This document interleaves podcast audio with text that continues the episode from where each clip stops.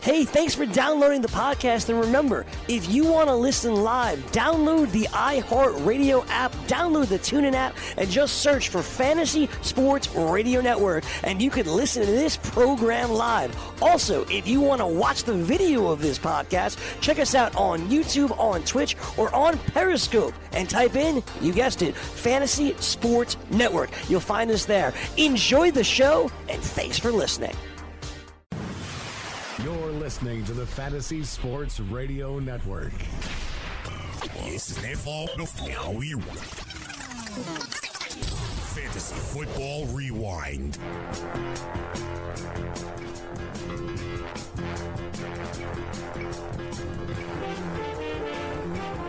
All right, folks, it's week eight, and you're listening to Fantasy Football Rewind. I am Gene Day. You can find me on Twitter at Fantasy Taz. Uh, we will be joined in a minute by Scott the King Engel. Uh, he's having a little trouble getting in, but he will join us shortly. A uh, couple quick notes I want to let you know. Sony Michel has just been ruled out for this week's game uh, tomorrow night, so definitely make sure he is out of your lineups. As uh, is Xavier Rhodes going to be out tonight uh, in this matchup with New Orleans and Minnesota. Makes that New Orleans passing attack just a little bit juicier. Got to like it a little bit more with Xavier Rhodes on the sidelines watching that game. Some good games today. Uh, you know, some good scores out there, and finally a week where Todd Gurley isn't the top scoring uh, player, and it not even the top scoring running back this week. Something we don't see too often, but we'll get to that in a second. There's a, a few injury notes from today to, to you know to be aware of going forward. Again, uh, Matt Breida got hurt was limping off the field earlier in the game today. Uh, just you know it just can't seem to get it right. They need to get this kid healthy, let him sit for a week or so, and uh, get back to being right because this trying to play every week, hurting himself, just not doing him or the team any good. Ah, Cam, how you doing, Cam? Hey, what's happening, Jim? Uh, you're uh, you're good good buddies with my with my boy Joe Galena. Yes, I am. I like working with Joe. so I'm just going over some of the guys that were injured today. Uh, David Johnson at one point went into the concussion tent. Uh, to be honest, I haven't seen an update from him, so I, I, I think he came out and went back to play, but I'm not exactly sure. Uh, George Kittle was also went down for a little while. Marquise Goodwin, man, uh, San Francisco just getting beat up by injury this this year, and yet, uh, you know, what do you think about this? Is this some kind of curse on San Francisco? I mean, everybody on their starting offense has been hurt at one time or another or for most of the year.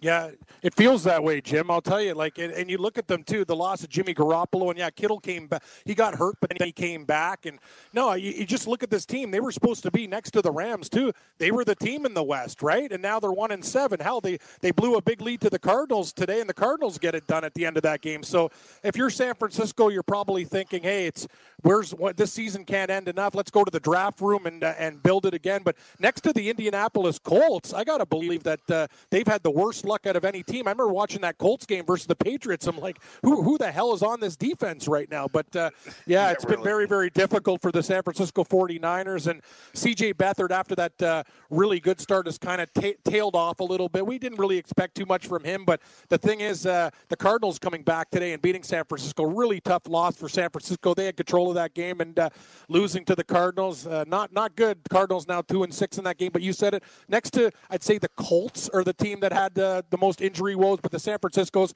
49ers beat up with key key components as well. And we can all, we also can't forget Atlanta, at least on the defensive side. Basically, their whole starting middle of the defense is, has been out for most of the season for them as well, and really putting them in the bind. Uh, you know, it, we know injuries are part of the, the game. It's just the way it goes. But when you see one team just get decimated by injuries, you know, how, how do you expect them to put a team on the field every week and, you know, be competitive? It's just hard to do. Meanwhile, you know, San Francisco, like you said, couldn't beat Arizona today. Tough one. Uh, here's one that could become something. Tyreek Hill left the game with a groin injury. Uh, we'll have to see, watch that during the week and see what they give us uh, as far as how bad that could be. Whenever you get a groin injury, especially for somebody like him, is you know a, a fast runner, does a lot of cuts, uh, definitely hard to come back from. What's your thoughts on that? Yeah, that's horrible. Yeah, Hill, Hill, the big uh, deep play threat too for Kansas City. That's going to be very, very difficult for them. And look at look at what uh, Sammy Watkins did. You know, Sammy Watkins has been really been an absolutely stunning story. And the reason why Sammy Watkins is doing so good is because you have Kelce, you have Hill, you have these positions where he can do his thing over the middle and catch the balls. Now, that's the problem before is when he had to be the big man on campus, the only go-to guy. He was very ineffective. But in that Kansas City offense, he's really, really, you know, he's gotten his chance and he can thrive. But that's that's horrible because you know uh, the big play threats of Tyreek Hill. Man, he could take punts back for touchdowns. He could do so many things. And once he's gone, nobody's going to catch him. This guy's got world class track speed uh, for a receiver. So that's bad news for the Chiefs. Uh, actually, it's funny. The Chiefs are seven and one. Today was the only day they didn't cover the spread, uh, nine and a half, and they beat the Broncos by a touchdown. It was a tougher game than Kansas City anticipated today. Great game though for uh, for Sammy Watkins. Eight catches, 107 yards, and two touch- touchdowns, making fantasy owners real happy. Well, you know who else is going to make real happy? Chris Ventura, because him and Corey had a bet on Friday. Corey told him that if Watkins scored two touchdowns in this, he, he would let Chris host the frenzy tomorrow. yeah, no, I was so, talking. Uh, my boy, my boy Morency's in the the Carton and Friends like big league, and uh, no, there's a lot of big players, big stakes, and uh, yeah, a lot of bragging rights around the station there. So uh, yeah, it's gonna be it's gonna be interesting. These in, these injury woes, I'll tell you, man. It's just uh, they can make or break it. I told you on my one fantasy team, I was telling Galena, I had no running backs. Like I literally had like Rex Burkhead was out. It's it's such a deep deep league with tons of teams. Like I couldn't get anybody, and uh, finally Marlon Mack comes back, and you saw what he did today for the Colts. He's been absolutely fantastic. He's basically saving the season. 25 uh, carries, 132, and two touchdowns. And thank God for old man Peterson. Adrian Peterson's been playing great too. Those are my two running backs that I got on my team, and they both lit it up today. So I'm very very happy that Marlon Mack's back, and uh, what what a day for uh, Adrian Peterson. Remember, we were laughing when Washington acquired him. We're like, oh, who the hell's that? Peterson? Give me a break. You know, we're waiting for Guice, and he gets hurt, and then wow, it's been fantastic. Adrian Peterson's been a revelation for the Skins. Oh, absolutely. He, you know, he's carrying that team for the most part. Chris Thompson's been hurt the last few weeks, and Peterson, even though been hurt, he's been out there playing every week and playing good. Uh, and, you know. It, it, there's not much you can say about him. I was with you. I didn't think much of him coming into the season when they picked him up. I didn't think much of it uh, after what we saw out of him last year. But he has really been running hard and playing well for them so far this year. So it, it's interesting. Let, let, us get to some of the top plays today. Of course, the top play on the board so far is James Conner. Uh, another great day 24 rushes, 146 yards, two touchdowns rushing, five receptions, 66 yards, uh, receiving 38.2 fantasy points in PPR. Man, it, this kid is getting it done. What, what's your thoughts on James Conner? And, you know, I don't get to talk to you a lot, so I'd like to get your thoughts not only what James Conner did today, but what's it, what, what are your thoughts on what happens when Bell comes back?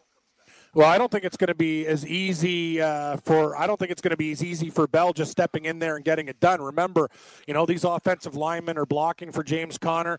He's a cancer survivor. They like him, and he's producing. That's the bottom line. Is this guy has been absolutely monstrous. If I was uh, if I was a, a, member of that team, you know what I mean. It's it's like two totally different guys, Jim. It's like the, the the locker room divided. They still want Bell to come back because he's so damn good. But what can you do with Conner? You can't. You know what I mean. He still has to be a vital part of this offense. His numbers are through the roof. So I think they're going to slowly acclimate Bell back into the offense. It's not going to be just instant. We'll see what he has to do. But I'm scared. I'm a James Conner owner, man, and I don't want him to bite into any time. I wish they I wish they'd trade him. that would be great if the Steelers would just trade him and get something for him and, and stick with Conner. But I don't think that's going to happen. So very, very interesting. But uh, I, I don't think it's going to be that simple. Conner's been too effective. Well, what would you say if I told you that Conner through eight games has been better than Bell has at any eight game stretch in his career. Um, I'd say I'd, I'd say you're correct. well, yeah, he has. His first eight games, he scored 215.4 fantasy points. The closest Bell has come to that was in 2016 when he scored 194.6 in eight games. Um, at that point, Bell only had four touchdowns, whereas Conner already has 11. You know what? Maybe Bell was a part of this system. Yeah, maybe he was. And the, the thing the thing about it is we don't know what's going on in that locker room. Like the think about the lineman blocking for Conner and what he has done, what he has done with his life, what he has done for that team. You talk about better numbers than Bell and a guy who wants to play for the Pittsburgh Steelers, whereas another man's kind of like, hey, you know, where's my contract? You're looking for a payday. Very, very interesting stuff. So it's not going to be that simple for Le'Veon Bell just to come in and, and take Conner. Obviously, he's going to take a piece of the pie, but you can't you you got to keep playing Conner as much as you can because he's been that effective. And uh, I'm a Conner owner, Jim. I'm a little bit scared. Please, Bell, stay away. I, I like things the way they are. well, you know, there, there's a chance he comes back, Bell comes back, and they just put him on the player exempt list, and he doesn't get to play anyway. Gets his accrued season and moves on. But you're right. If I'm if I'm them right now, I, I would absolutely look to get whatever I could get for him by Tuesday and let him go. Hello. Uh, at this point. Oh, there we Hey. go, Scott, Mr. Hello. Michael, the King. How Hey. you doing, It's the Scott? King. Jim? Hey, Hey, hey, King, I, how you finally, doing, buddy? I finally get to say hello on air to uh, a, guy, a guy I always love listening to and a total class act, my fellow Seahawk fan, Cam Stewart. How are you doing? Hey, what's up, King? And I'll tell you something. I'm really proud of Seattle. Uh, what what can you say about these guys right now? And uh, King, you're the fantasy king. I don't know what to do with the with the receiving corps of Seattle. It seems like a different guy every week right now. And our boy Moore, four catches, 97 and a touchdown. Carson ran his ass off today. Russell Wilson, that's a big road win. Seattle going into Detroit.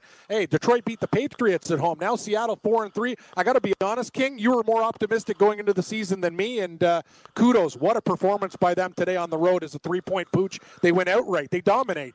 Yeah, they they uh you know, I I felt like people were overreacting to the changes.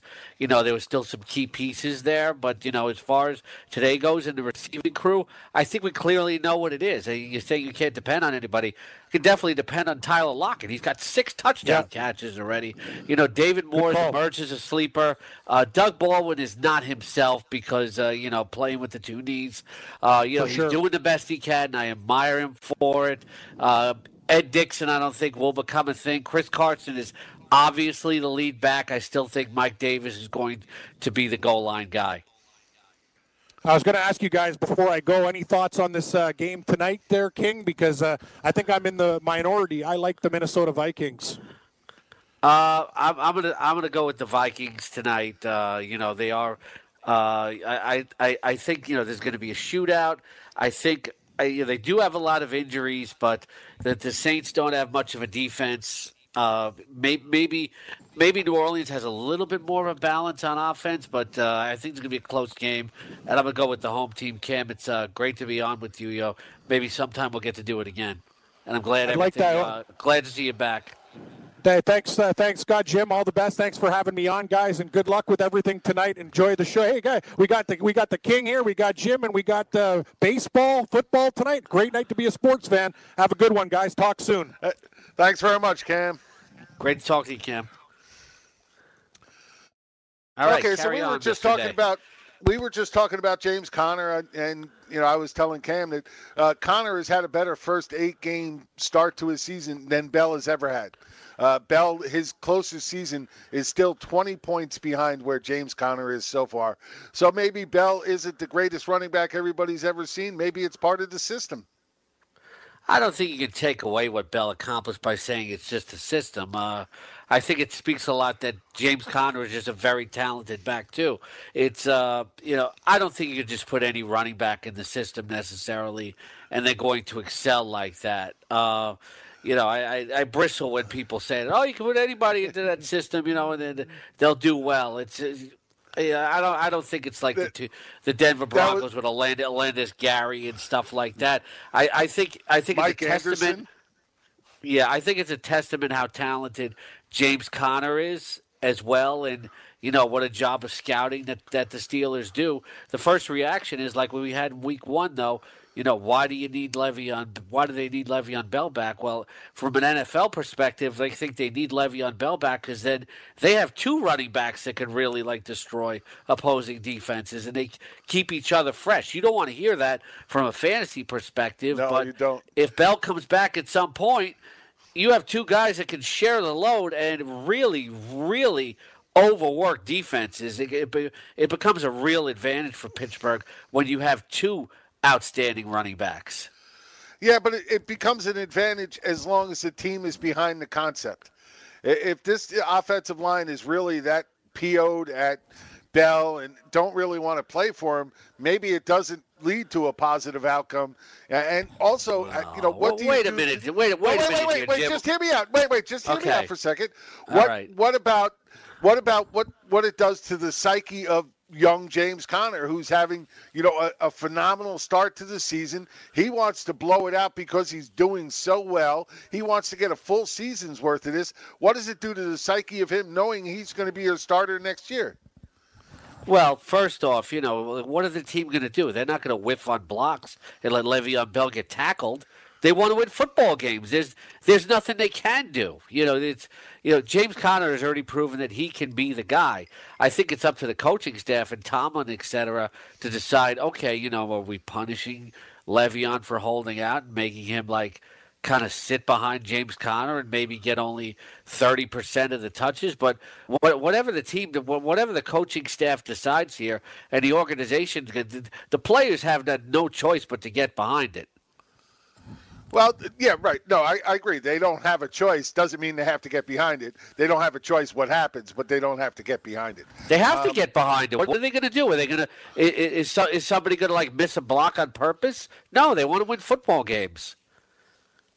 Yeah, but there's a there's different levels of play. We know that. We've seen that in the past. Players, you know, play exceptionally well with people they like, and not so much when it's not people they like. I just I, I don't. think I, don't believe that. I don't. I, I don't think professional players think like that. They want to win football games. If you don't like the guy, it doesn't matter. When you're between the lines with him and he's on the same team, you want your team to win football games. Period. So you're concerned, still concerned about Conner's outcome when Bell comes back. I think from a fantasy perspective, I am, but uh, you know, that that's about it. You know, from an NFL perspective, the you know, really challenges opponents.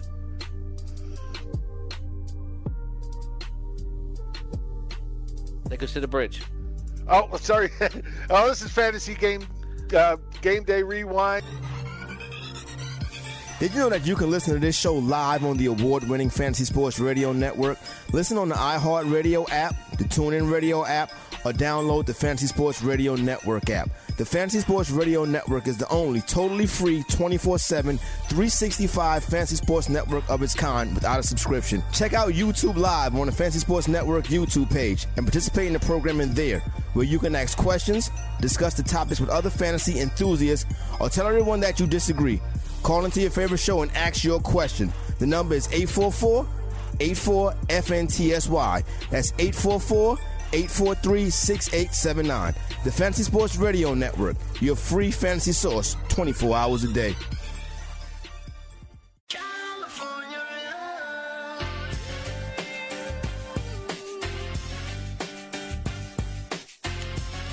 Welcome back to the Fantasy Football Rewind. Scott Engel and Jim Day. Thanks for uh, Cam Stewart for stepping in for the first statement there, and uh, you know, really appreciate Cam. Good to be on with him. And uh, if you enjoy playing daily fantasy sports, but are sick of dealing with professionals using algorithms to select hundreds of lineups and entries, try the props builder tool at mybookie.ag. Forget having to create multiple lineups, ditch the hassle of dealing with late scratches, and avoid experts winning 90% of the money. Invest in the players that you want without salary caps. And if you sign up for a new account using the promo code FNTSY, you can receive a 50% deposit bonus. No more dealing with late lineup scratches, no experts to compete against. Just you and the prop that you choose. Go to mybookie.ag. Enter promo code FNTSY upon sign up and choose your matchups using the props builder tool. That's mybookie.ag AG promo code FNTSY. Todd Gurley today with another fantastic day. He's expected 25 carries, 114 yards, and uh, six catches, 81 yards, and a touchdown. Uh, how about Marvin Jones today? Uh, you know the the uh, the Lions never really got close in this game. They did lead early at one point, but when once Seattle took the lead, they didn't they didn't look back, uh, winning 28 to 14. Uh, I believe this game did hit the under as I predicted. I think the o- under over under was 44 and it was 42. So hopefully uh, you bet for me via the window. If you did, you know, send me uh, send me a salt bagel or something. Uh, seven catches Well, for I'll take a bagel too because I said that they would, the Green Bay would cover the spread. Okay, there you go. I didn't get to that yet, but uh, you know, pat on the back is good at any time. Marvin Jones with his best game of the year, seven catches for 117 yards and two touchdowns. Uh, they actually moved him around a lot, and uh, you know was be able to take advantage of some blown coverages in the secondary. At one point, an injury to uh, Bradley McDougald, the starting safety of the, the Seahawks. Stafford and uh, Jones took advantage of that. Took advantage of a breakdown in the secondary, but you really can't count on Jones for production this year. Uh, it's been very up and down and inconsistent. And, and again, you know, uh, Stafford, you know, uh, it, it, he got a lot of garbage production at the end of the game, but you know Seattle's defense was all over him pretty much all game, and you know really, uh, man, they they may not be the Legion of Boom anymore, but they're not as bad off as everybody keeps touting them to be. Yeah, it's uh, like said, Cam and I said uh, during the preseason, during uh, the preseason, people may have overrated the impact of some of these changes here. They've now won three of their last four. Uh, Mike Evans, six catches, 179 yards, and a touchdown. Had to leave late with what appeared to be uh, a hamstring injury. So, uh, you know, that's something we're going to have to keep an eye on. But, you know, this game also uh, notable for the the benching of Jameis Winston late and the return of Ryan Fitzpatrick to nearly send the game to overtime. But, uh, you know, Evans, you know, with a huge game here, best game of his career, of the season and uh, remains an RB one. Marlon Mack continuing to establish himself as uh, you know maybe an RB one when you look at uh, when you look at the fact that past the, the, top eight or nine running backs, you can pretty much shuffle them up. But uh, Marlon Mack with his best game of the year, 132 rushing yards, two touchdowns, added two carries for 17 yards. He has rushed for 258 yards and three touchdowns in his last two games. I don't expect think anybody expected Mack to be this good. And the more admirable part about it was is we were kind of like not feeling him this week because or not recommending him because he was playing with an ankle injury. But that's the thing with injuries. You know, it does often pay to be cautious, but every player seems to have a different pain threshold. I always harken back to Brian Westbrook would be listed as questionable all the time, and then he'd play through it. But a lot of times with an ankle injury, I don't think you can kick yourself if you benched him because a lot of times with an ankle injury, a running back will not play this well. It, it makes you admire Marlon Mack more, though, and you know have him locked in at least as a high RB two going forward. Oh yeah, no doubt about it. And and like you said, it was so hard to trust him coming in. He didn't get much practice time either. You know, all all concerned, no doubt about it. And and then of course he comes out and has a game like this. Just not something we see a lot. Uh, but you know, again, it really comes down to pain tolerance, what they can live with, what they can't live with, and you know, he's showing that he wants to be in that RB one consideration, uh, you know, for the rest of the season. And the last three weeks are, are really starting to show what what he's made of. Yeah, and uh, you know, the Himes got there a little bit, but he's clearly running back number two in this mix. Joe Mixon with the expected big day. 21 carries, 123 yards, two touchdowns, three catches for 15 yards. Right now, he's a locked in RB1. Tyler Boyd, I predicted he would bounce back today, and he did. Nine catches for 138 yards and a touchdown. This guy is uh, definitely uh, cemented as a, as a during a breakout year as a as a, a high end wide or at least mid range wide receiver too. I, I think he's a high end wide receiver too. At the way he's playing, I mean, he had the dud last week, but Dalton was just a dud. His whole offense was a dud last week. It just seems to be those prime time games that they just don't come to, together. And uh, you know, we saw them bounce back this week and almost lose the game though. Like you said, with with Fitzpatrick coming in, he, he really spurred Tampa Bay back uh, real close. But you know, Cincinnati was able to hold on.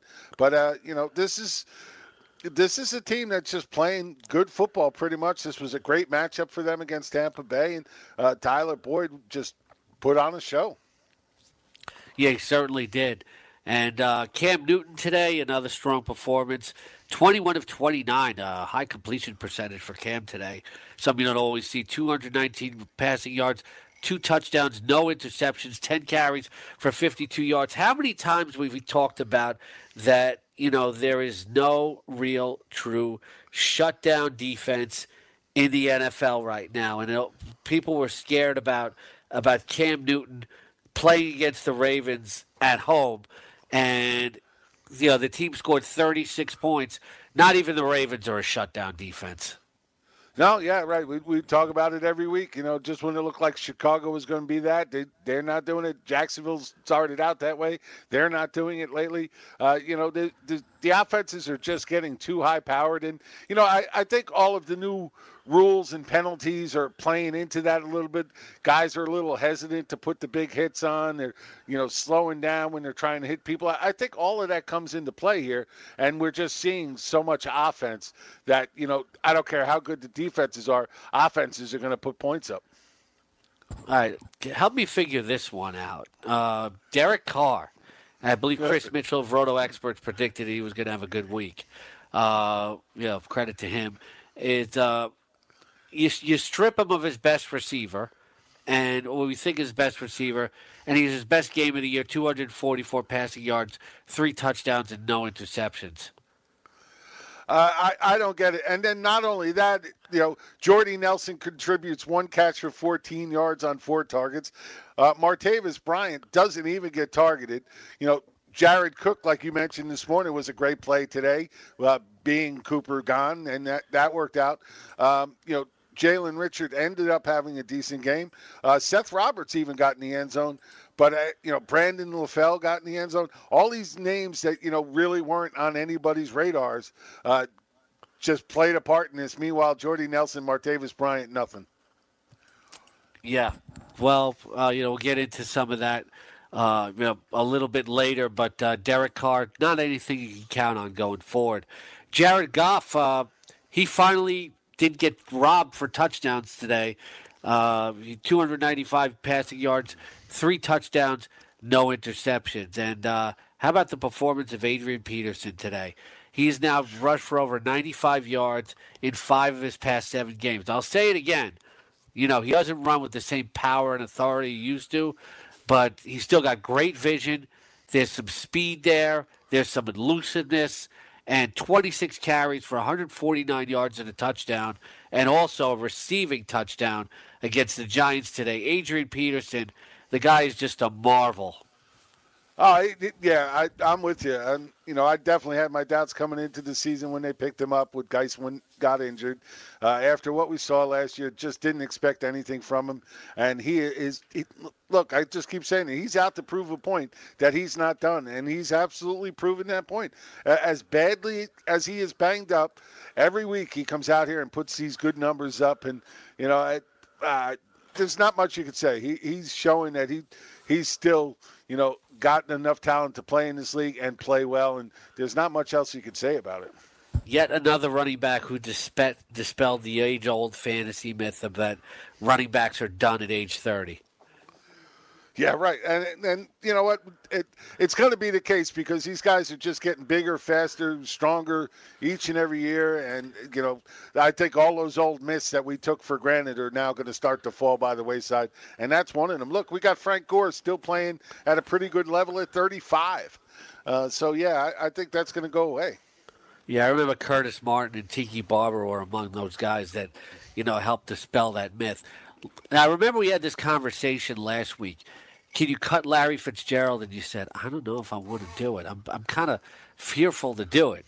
And then, uh, and you prove it right because he catches eight balls for 102 yards and a touchdown. Uh, then he's got a bye, and he faces Kansas City and Oakland.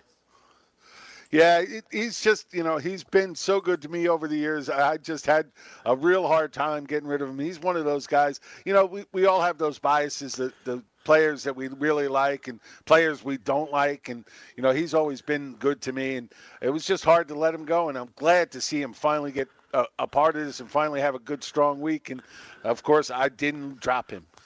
All right, uh, let's let's stop tying our emotions into this. You, you know better than that, Taz. Okay, uh, stop tying our emotion into this. You know, is this an illusion? Is he going to go back to being mediocre? Or is it a thing where he's finally healthy now? Well, you know, they took him finally took him off the injury report earlier in the week, so that that's a good sign right there that he's healthy. Uh, you know, I, I think we didn't see as much from David Johnson. We'll probably talk about that a little later that we had hoped to, uh, especially in the passing game. But he was definitely a little bit more involved. They moved him around, shifted him outside, got all the things that you know Bruce Arians did. It, it didn't all come to fruition this week, first week with Byron Leftwich, but I definitely like the signs going forward, and I think he he helped helps this offense. He helps these guys in fantasy for us as well. Pat Mahomes with four touchdown passes, one interception, 303 passing yards. Right now, he's uh, he's the th- the third quickest guy to 25 touchdown passes in his career, trailing only Tom Brady and Peyton Manning. Uh, Brady was 2007, Manning was 2013. Uh, yeah, there's four more touchdowns today, 26 passes. You know, Alex Smith had a really good year last year. He had as much as many touchdown passes in entire year as Pat Mahomes has had through eight games. Yeah, this guy could be on pace for 50 here. Antonio Brown, six catches, 74 yards, two touchdowns. That's why he's Antonio Brown. Carson Wentz this morning, 286 passing yards, three touchdowns, and uh, two turnovers. An uneven performance for Wentz. Uh, but you know, you have to remember he missed the whole preseason here, and it looks like he's rounding into form here. Uh, this was his second three touchdown game in uh, in his last three outings. Yeah, no, and again against his, you know, what was once a very powerful Jacksonville defense that has really been giving it up the last four weeks. Uh, you know, look, Wentz has some good players around him. You know, Zach Ertz uh, starting, you know, getting Dallas Goedert involved a little bit. I like to see that. Uh, but you know, Alshon Jeffery, he's got some good weapons around him. And like you said, he, he's really starting to get into that range of play that we saw from him last year. And it, you know, it's a good time. They, right now, what they need to do is they need to find a running back before Tuesday because he's not on the roster. Russell Wilson, 14 of 17, uh, 10 completions to open the game, which was a career best. Uh, only 248 passing yards, but for the third consecutive game, he threw three touchdown passes. You know, talk about efficiency. Yeah, uh, really. You know, the guy doesn't have a 300 yard game this year yet. He has nine touchdown passes and no interceptions in his last three games. If uh, you know, if if you, you you feel you can't rely on somebody, a quarterback, uh, like it's it's the interesting thing is this is not based on volume whatsoever. Yeah, not at all. It's just like you said, pure efficiency. You know, when you throw complete only 14 passes, three of them are touchdowns. That's a great day. Uh, you know, 14 out of 17, great completion percentage hey, he's Russell Wilson. I'd still love to see him run some more, give you that nice baseline for fantasy. That's not happening. But if he continues to throw three touchdowns a week, I don't think anybody's going to be worried about it. Look, this is the same trend we've seen from him before. He gets off to an early, slow start. Second half of the season, he goes bananas. You know what? He's in his bananas mode now. He's uh, on way to, you know, you can't sit him from here forward, forward I don't think. It's a different bananas mode, though. There's not vo- it much is, volume. It is. It's it not is. as much volume, and uh, there's not as much passing yardage and rushing yardage as in the past. From a pure NFL perspective, it's very impressive, you know, because they they find Brian Schottenheimer's actually find, to my surprise, is fine tuned the offense to where he wants it to be. Once again, they rush for hundred yards. That's four consecutive games, and they're they're throwing the ball like uh, fifty eight percent of the time right now. Yet he's still getting all these touchdown passes. You wonder if you know if you know this this kind type of touchdown efficiency can keep up, but it, it, he's just he's destroying opponents with play action passing. Well, and that you know that part comes into it because they get out to a quick early lead. He doesn't have to throw so much. They ground it out. Uh, you know, Chris Carson running well right now. Uh, you know, Mike Davis is, is a nice secondary guy to have, and you know why not run the game? Run the game, keep the game slow, play it to your strengths, and that's what they're doing. And you know, Russell Wilson, he, he's just too good a ball player to keep down. Yep. Uh, Andrew Luck, uh, 22 of 31, 239 passing yards, three touchdowns, no interceptions. Mitchell Trubisky in a game that was a little bit affected by weather, 220 passing yards, two touchdowns, no interceptions, but six rushes for 54 yards. And, you know, this guy is a lock stock QB1 every week. If this is going to be his floor, you got to be fine with it. Yeah, like you said, especially in those crazy wins, he still ends up putting the uh, good numbers. I mean, helped by a nice 70, 70 yard touchdown pass that he actually threw for about 10 yards. But it doesn't matter how it comes. It comes. You know, Tarik Cohen wasn't even touched on that screen pass that he took for 70 yards. And you got to love plays like that. And, you know, in, in the wind, those are the kind of plays you need to have happen. And like you said, if this is his floor, he's locked in as a QB1 going forward. This offense is clicking. Odell Beckham Jr. Uh, remains a bright spot for you Giant fans. Eight catches, 136 yards. Uh, Christian McCaffrey got in the end zone uh, twice today, making up for lost time. Well, he only had 56 yards from scrimmage, but it was really, really good to see for his owners that he got in the end zone twice. Yeah, especially in this game, a, a, lot of people were worried about starting him against Baltimore, and you know some people even sat him this week. And he just goes to show you that you know he he's got too much talent to sit. He's one of those guys you just can't sit. He can score at any time. And you mentioned Chris Carson, 25 carries for 105 yards and one touchdown. Uh, you know the guy is uh, he's got really good vision. He uh, he makes people miss. He's got good cutback, good body lead, etc. Can push the pile. He's going to remain Seattle's number one running back. It seems uh, there's there's no room for Rashaad Penny at all. I don't think he got a single rep today. All right, lots more to come up. Talking about next uh, on the Fantasy Football Rewind, right here on the Fantasy Sports Radio Network.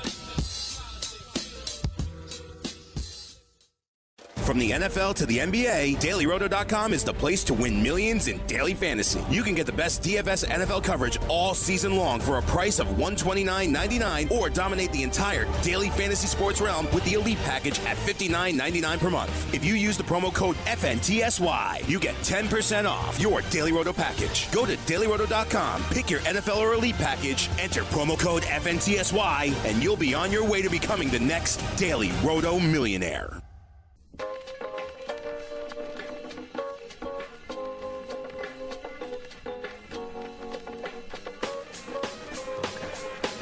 Back here on Fantasy Football Rewind, Scott Engel and Jim Day. And uh, we talked about it this morning, Scott, uh, Jim. Yeah, you're Scott. It, I'm Jim. Yeah. yeah, I used to work with other Scotts sometimes.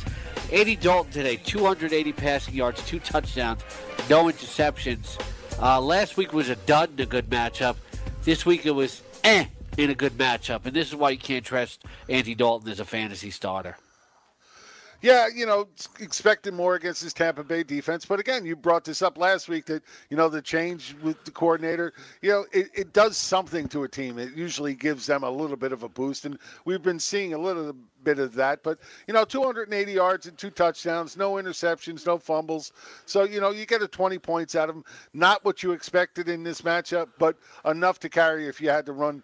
You didn't get killed by him. Phillip Lindsay uh, did what we thought he would uh, 95 rushing yards and a touchdown, 17 receiving yards. Saquon Barkley keeps cruising along to the tune of nine catches for 73 yards, but 13 carries for 38 yards. It's almost like he's a Giants, uh, you know, best number two wide receiver here rather than a running back. He's he statistically he's looking very Reggie Bush like. Yeah, well, that's just what he's taking what the you know defenses are giving him. Look, Washington's rush defense is, very good. Uh, they've limited some of the best runners in the league this year to small numbers, so that really doesn't bother me. I expected him to do his damage in the short passing game, and that's exactly what he did. And you know, for fantasy owners, we'll take that every time. Twenty points, twenty points. I'll take it no matter how I get it. Uh, would I like to see him rush for hundred yards every game? Sure, but I, I don't care if he doesn't, as long as he keeps catching eight seven, eight, nine balls a game. Travis Kelce, the best tight end in fantasy football, six catches for 79 yards and a touchdown. Blake Bortles this morning, uh, bad first half, good second half, 286 passing yards, one touchdown, no interceptions, uh, not a lot of turnovers for him. So uh, I guess that's good. But uh, yeah, really, really, uh, he was. He seemed like he was quite timid out there today. Yeah, you just don't know what you're going to get from him every week. You don't know which receivers are going to step up every week. Uh, you know, at least he got you 43 yards on the ground as well. You, take those bonus points however you can get them from rushing QBs.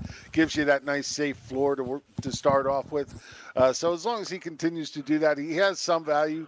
But you're right; it's just hard to trust him. You don't know what's going to go on in this uh, this offense at all. And man, I don't know if you want to get into it now, but I, man, this whole Carlos Hyde thing is just throwing me for a freaking loop. I can't figure it out. Yeah, six carries for 11 yards for Hyde today, and uh, you know he started, and then he had nine carry catches for 73 yards for T.J. Yeldon. And uh, we, we were all confused about this Carlos Hyde thing. I went, uh, you know, why did they get him if Fournette's going to come back in Week 10? But then he only had six carries for 11 yards. So you, maybe they just picked him up for depth, and uh, and uh, the, the, Browns wanted to get rid of him. Yeah, I, yeah, I don't know. It just doesn't make a lot of sense to me. You know, maybe it'll become clear as the season goes on, but right now it just doesn't make a whole. They paid a lot, gave up a lot for him. Just doesn't make any sense. Well, they can't trust Hyde to stay healthy, and they can't trust uh, Yeldon to run the ball. So that's the only way that uh, you know makes sense for me. They Carlos uh, T.J. Yeldon is not dependable as a ball carrier. So if Fournette, the one way it makes sense for me is eh, they know Fournette can't stay healthy. So it's almost like a fantasy football player running the team. Well, I know this guy can't stay healthy. You know, I might as well get a good handcuff here because if Fournette goes out, it's going to be a combination maybe of Hyde running the ball and Yeldon catching the ball. So from that perspective, I don't know if that was their intent, but, from that perspective, it does make sense, Jim. No, no, I, I get it, but that man, it, there should have been somebody else they could have gotten that wouldn't have cost him so much for yeah. that if they're if that's their only purpose is a handcuff there could have been somebody else it just it, man five million dollars the rest of his contract for this year. I, i'm pretty sure they could probably get out of the contract next year or the year after. But you know the balance of five million this year plus the trade the draft picks that they traded it just man it, it confusing the heck out of me. Yeah i think it confused a lot of people because there was a report this morning that they expected Fournette back by week 10 uh, David Moore, we were talking about him a little bit earlier. Four catches for 97 yards and a touchdown. You know, this guy uh, took over for Brandon Marshall and beca- has become a, a real a big down, big downfield threat. And uh, you, you, you, know some uh, some nifty catches today. He did. He looked good. Uh, man, uh, like you said, he took over for Brandon Marshall, doing what we expected Brandon Marshall to do. Not much around the field, but get him close to that end zone, and we figured he'd be scoring touchdowns. Well, that, that has definitely turned out to be David Moore doing that now, and uh, he, he has got to be on fantasy wire, wire waivers next week. Yeah, right now in ESPN, he's only owned in 2.7 percent of leagues, and I've been telling people to pick him up for weeks. Yeah, well, I guess nobody plays on ESPN. Uh, I, I, guess I guess I, I, guess it's more that only 2.7 percent of people who play in ESPN leagues listen to my show. Yeah, exactly, and that's yeah. that's what it is. It's uh, you know, I'll read my articles. We're, yeah, they're we're not their target audience. they're not ours. Uh, you yeah. know, they're they're listening to Michael Fabiano and guys like that, and Field Yates. Okay, Kareem Hunt. Uh, sound a little detection of jealousy there. And damn. Oh, no, no jealousy. I just, it just, yeah. I, I can't listen to those guys. I don't know how anybody else can. oh, come on! Don't do that. All right. Um, uh, Kareem, Kareem Hunt. Uh, today, you know, the kind of the performance you expect. Uh, 16 for 50 rushing, but uh, 5 for 36 receiving and a touchdown. And maybe the most impressive run of the year that I saw uh, his touchdown run was on a fourth and one, and he actually leaped over a defender and then trucked yeah. everybody else into the end zone. Yeah, that was definitely a nice run. Uh, uh, nice little hurdle there, and then and then bully everybody else in. That you, you know, we, we were concerned about him early in the season. He just wasn't getting the usage we were, expecting, especially after last year. Well, all those expectations, all those worries, I should say, are gone. Yeah, it cer- certainly looks like that. You know, he started out slow last year too. Ryan Fitzpatrick, 11 of 15, 194 yards, two touchdowns, no interceptions. A disastrous day for Jameis Winston, especially if you used him in daily. And that's the danger with Jameis Winston. So much volume for this offense, but both these quarterbacks are turnover prone. It's just Fitzpatrick, I guess, is more exciting to people because there is no expectations. Fitzpatrick can easily turn around and he can he can throw four interceptions next week. But now all of a sudden he's going to be a pickup if he ends up starting next week because there's so much volume for that Tampa Bay passing game and they have such good wide receivers. Uh, let's face facts. I mean, Winston actually threw a real nice pass to DeSean Jackson today, get, getting that nice long touchdown. Something he has been terrible at since he's come back this year. So you know, at least that was a good sign. But then right after that, he he just started throwing to the guys in the other colored jersey way more than his own. Jack Doyle returned today, six catches, 70 yards, and a touchdown. Uh, Eric Ebron also had a beautiful touchdown reception. But this is going to be a timeshare now, like it was earlier in the season. Uh, you know, uh, Ebron's time as a top five fantasy tight end appears to be over now because you know both of these guys. I think if you have either one of them, you have to pretty much start them every week because of the state of tight end. Uh, in a lot of cases, although tight end is not as desolate as we make it out to be where it's like sometimes when you think you can only rely on eight guys. If you don't have a top ten, if you don't have a top ten tight end or like a top maybe nine tight end, uh, you can rely on these guys pretty much every week. But you know, it's it's good. It's going to give you a little bit of agina. But you know, the way I see it working out is pretty much like it did today. Uh, is that Doyle is probably going to be the one to catch more passes, and Ebron is going to be the bigger touchdown threat. Just like it started in the beginning of the year. Couldn't agree yep. more. All right. Okay. I laid down the law there. All right. Josh Reynolds with uh, three catches for four, for 42 yards, but two of them were touchdowns. Uh, I don't see any trend developing here, though, too. We really don't know if Cooper Kupp is going to come back or not next week, but, uh, you know, nothing you can depend on here, I don't think. Yeah, I, I, agree. It's very hard to get behind this. We expected, you know, everybody expected Josh Reynolds to be the guy last week that was going to get involved, didn't do anything this week, you know. But again, when, when you're getting somebody who has the two touchdowns, it always looks nice. But then when you looked at he only had three receptions, very hard to trust. All right. Uh, A.J. Green today, five catches for 76 yards and a touchdown. Davante Adams, five catches for 133 yards. He keeps it going. Tarik Cohen, as we said today, you know, in that sort of weather, a catch and run, you know, might be uh, might be what we would see from a guy like Cohen. He had a 70-yard catch and run for a touchdown, uh, 110 yards from scrimmage. Tarik Cohen has scored double figures in four consecutive games. Right now in a PPR league, you know, this guy can score it from anywhere on the field. Uh, he is he's clearly taken over the as the Bears' number one running back, and also he is uh, he's an RB one right now in fantasy PPR leagues. Oh, absolutely getting it done. Uh, and, you know, this was with him only catching one ball today. Uh, he, he, still got you uh, 18 fantasy points. So, you know, that the one catch is an aberration in and of itself, but probably more a byproduct of the, the crazy wind that we talked about this morning. And, you know, definitely not something you, you, you think uh, will happen too often going forward. He's just too big a part of this game plan now. DJ Moore with five catches for 90 yards and two rushes for 39 yards. Is the rookie starting to turn a corner, Jim? Hey, well, you got to love you know this kind of game. Five catches for 90 yards, great game. You love to see that. You know, six targets in this one. Uh, you know, they were without Torrey Smith, so it opened up a little bit of a door for him. And you know, they love his talent. Uh, still making some mistakes though. Uh, you know, I think it's you know maybe a little bit of a start. I'm just not sure it's going to be. You know, he's not going to be a guy you can count on each and every week. But as we get into like week nine and week eleven, where you have six teams on by, he might become a vi- you know a viable asset. Jared Cook four catches for 74 yards and a touchdown.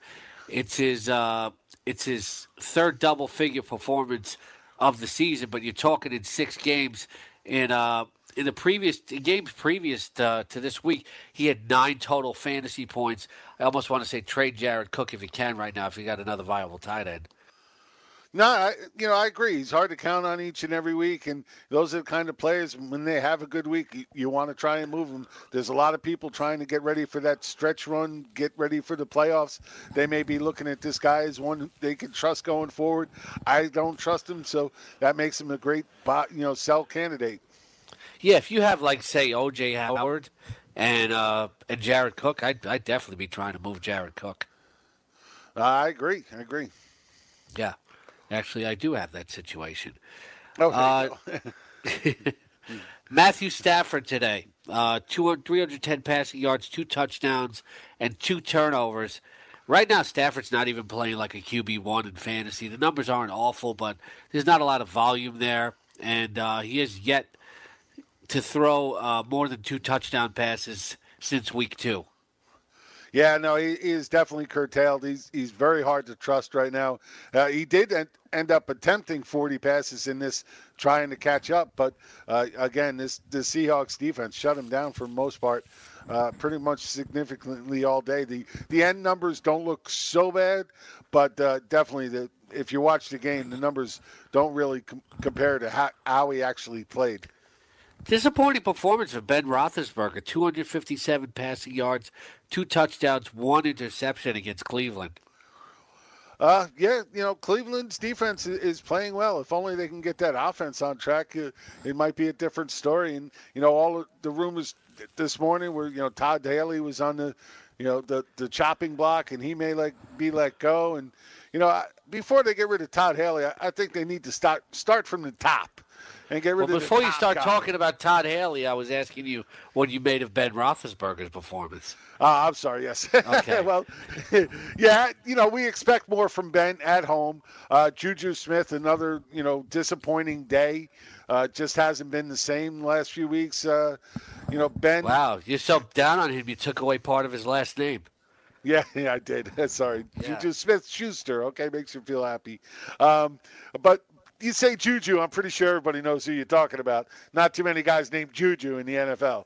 Um, so, you know, Ben, yeah, it just it, he didn't look right today. Uh, I don't know what to make of it.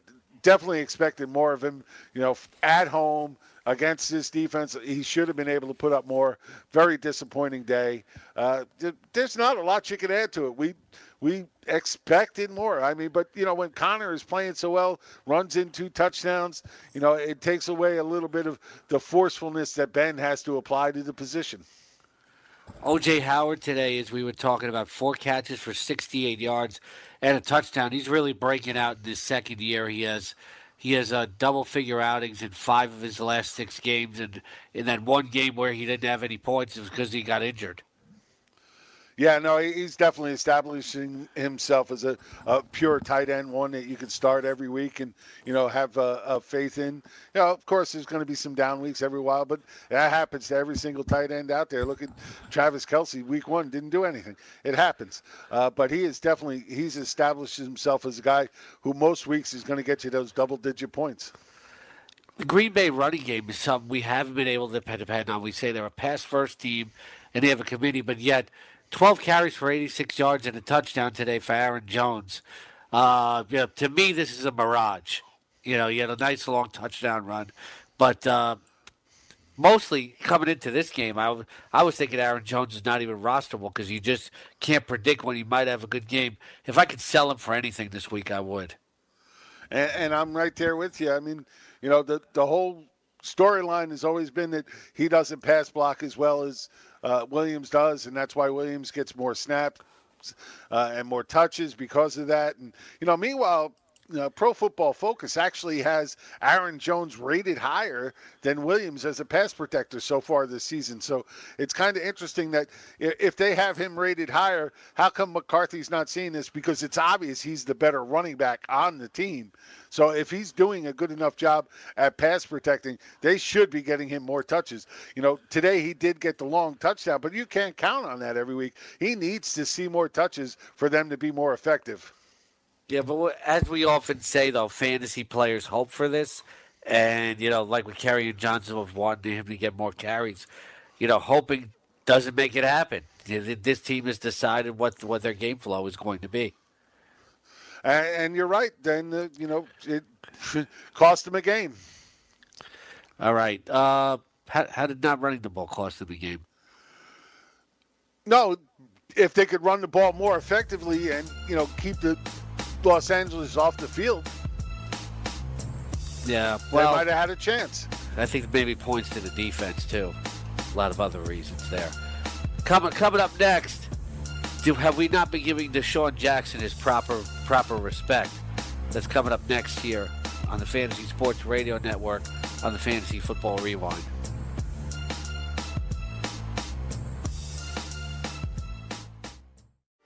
Hey, thanks for downloading the podcast. And remember, if you want to listen live, download the iHeartRadio app, download the TuneIn app, and just search for Fantasy Sports Radio Network. And you can listen to this program live. Also, if you want to watch the video of this podcast, check us out on YouTube, on Twitch, or on Periscope. And type in, you guessed it, Fantasy Sports Network. You'll find us there. Enjoy the show, and thanks for listening.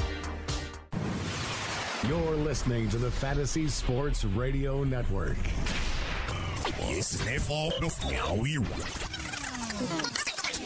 Fantasy Football Rewind.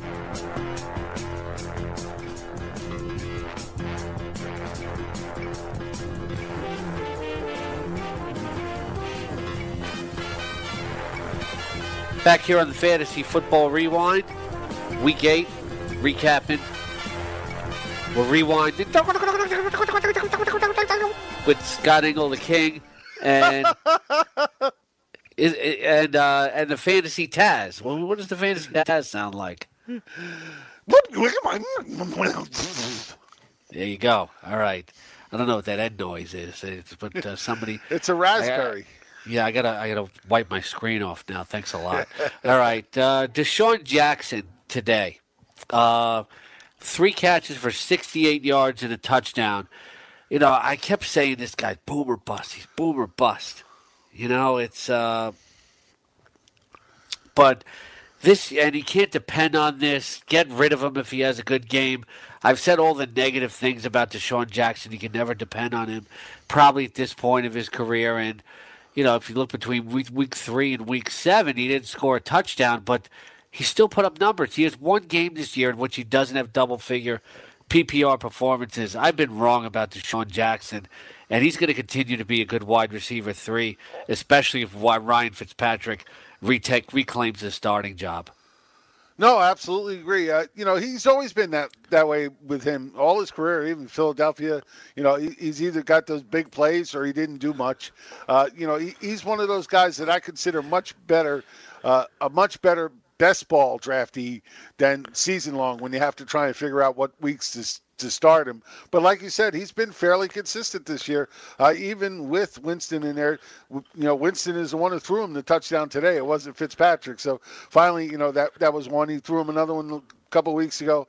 So you know he's had enough to be viable most weeks, and that's all you can ask for anybody.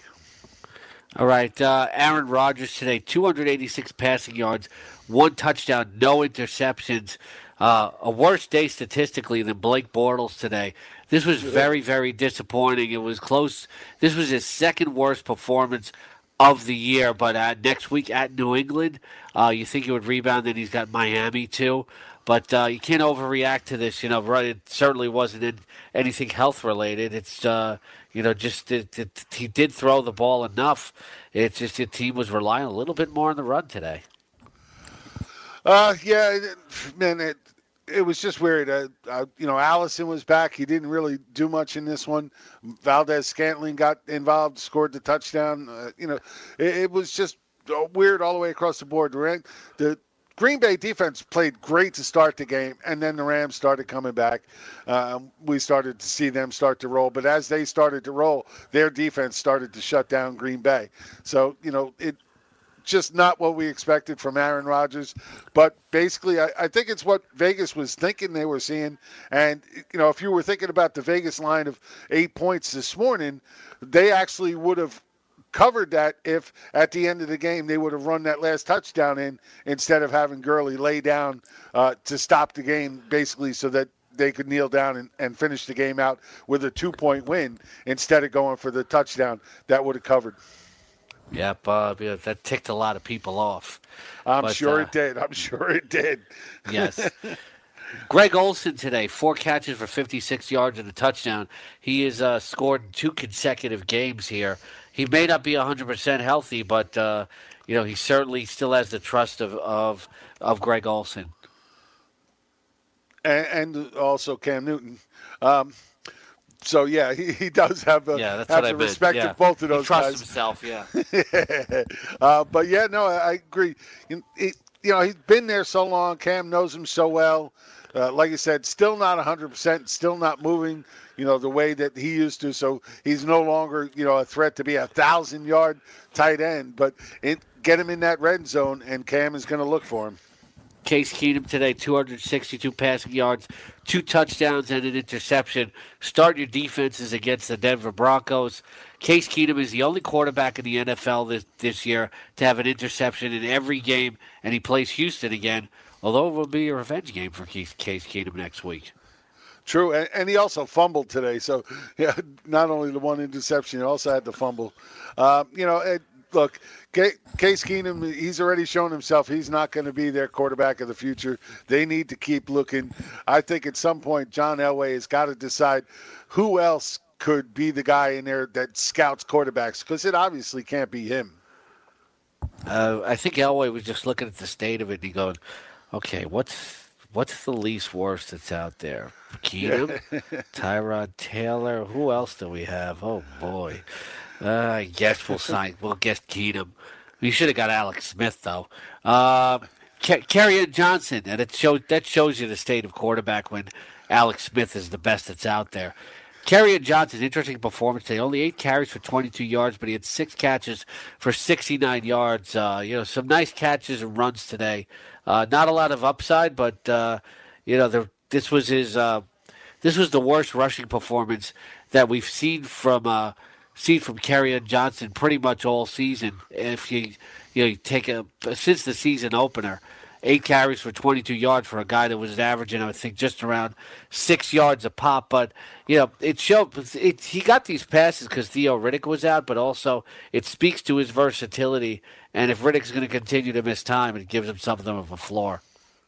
No, yeah, I, I actually love to see this. Uh, you know, this is the one thing that we haven't really seen enough of him being involved in the passing game, and it, it was good to see him. You know, not only be a part of it, to, but to be so successful at it. Uh, you know, love to see that more going forward. But you're right. Once Theo Riddick comes back, that probably goes back to being his job because he's done it so long and so well. Uh, but it is good to see that you know, Kerryon is this kind of flexible guy that we were hoping he would be. Adam Humphries today, seven catches for 76 yards. Uh, Yeah, we all that saw James- that coming. Yeah, well, Jameis Winston does like throwing Adam Humphries. I mean, he did have an 82 yard game two weeks ago, but Ryan Fitzpatrick doesn't look his way at all. Yeah, no, they, they, they definitely have their favorites for each one. Definitely a different one, and Humphries for Fitzpatrick is just a zero. Yeah, nothing out of Chris Godwin today, other than Nothing a two out of point, Chris Godwin, yeah. two, other than a two point conversion of what we thought was really going to be a good matchup. with him. It seems like with the deep as this receiving corps is, though, one guy always gets ignored every week, and this week it was Godwin. Yeah, and, and tough to see. You know, the one thing you could count on Godwin before this was that, you know, they get in the red zone, and he's getting a lot of red zone targets. Uh, not today, just didn't happen.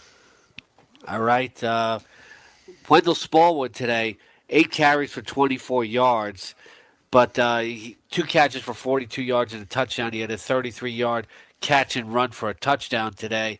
But uh, Smallwood's been totally uninspiring as a runner. And then we saw 61 rushing yards from uh, from Josh Adams today. And uh, it looks like Josh Adams, who had a 21 yard run and a 17 yard run, might get a chance to take over as the lead running back here if this team doesn't make a trade within the next two days. Which uh, I think they might be after a running back because you know their, their running back picture is p- pretty mediocre. No, they, yeah, I, I 100% with you. I, I will be very surprised if they don't make some kind of trade by Tuesday for a back. Uh, look, they need to get somebody there that could be established.